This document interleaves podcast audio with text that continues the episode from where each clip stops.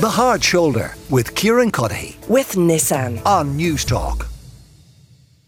It's actually Patrick's Day. We're going to kick things off with uh, because, of course, there's going to be a huge amount of celebrations up and down the country uh, on uh, Friday. Some people, though, as ever, will over celebrate, if we'll describe it that way, which provides a problem for Gardaí, for businesses, and for frontline workers, including transport workers. Uh, Thomas O'Connor is with me now. He's Assistant General Secretary with the NBRU, the National Bus and Rail Union.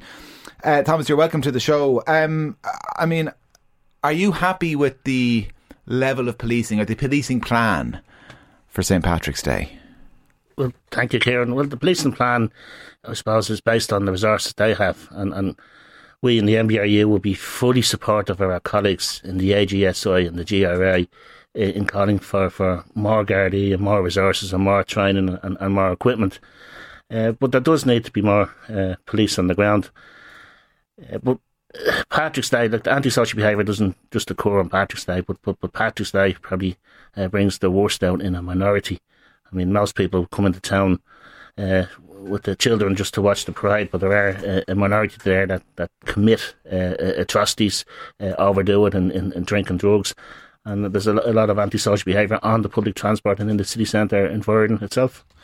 You drove buses for a long number of years. Give us give us a sense of the type of stuff you see on Patrick's Day just sheer carnage. I mean, I've, I've witnessed mass brawls where the upper deck of the bus has been destroyed with blood and teeth, uh, drunkenness, drug taking, uh, people rampaging, uh, fighting, uh, attacks, assaults.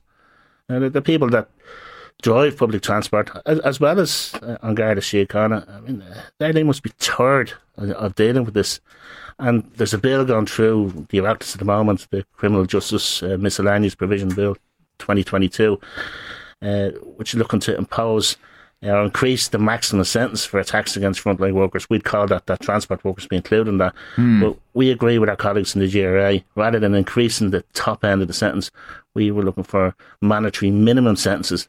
So people that carry out these atrocities uh, know when they, they, they do when they're caught that they're actually going to serve some time. Well, Thomas, stay with us. Uh, Janice Lawless is on the line as well. She's a manager at Beshoff's, the famous fish and chip shop uh, on O'Connell Street. Janice, from a business point of view, what's it like on Patrick's Day? Um, hi, how are you? Um, it's a logistical nightmare, I suppose, for Gardaí and and for ourselves. Just and I agree with the guy before. The amount of antisocial behaviour, especially on St Patrick's Day, with underage drinkers, and you know we witnessed outside Beshoff's on a number of occasions. You know, openly taking drugs, openly drinking, antisocial behaviour, fights. It's complete carnage. And I mean, what does that mean for your staff? What's it like for them coming into work on Patrick? Is it a day that they try uh, as best as they can avoid being on the roster for? there's no option. Everybody is on the roster on St Patrick's Day. It's all hands on deck. You know, there's not an option to be off that day. It's just so busy. We need everybody, you know, on hand. Um, so no, they don't have an option to be uh, off. And what do they do then if something kicks off in Beshoff's? Yeah, so we we would in general in general we wouldn't bother to call Store Street Garda Station, not on O'Connell Street or not on St Patrick's Day. You know, be quicker just to go on O'Connell Street and try to get the attention of a, a Garda Síochána who's on duty, um, and try to get them to to sort it out if we can't sort it out ourselves. I mean, it's mainly due to intoxication. You know, people over the limit and you know, causing, you know, trouble that they probably wouldn't usually cause on a day to day basis. Mm. Um, but the street itself is, is, you know, it's littered with tents. You only have to walk 10 meters, you know, the amount of homelessness you know, and antisocial behaviour that goes on on O'Connell Street on a day to day basis, you know, regardless of St Patrick's Day, you know, is a logistical nightmare for for An Garda Síochána. And I'm sure they are tired, you know, dealing with the same things day in, day out.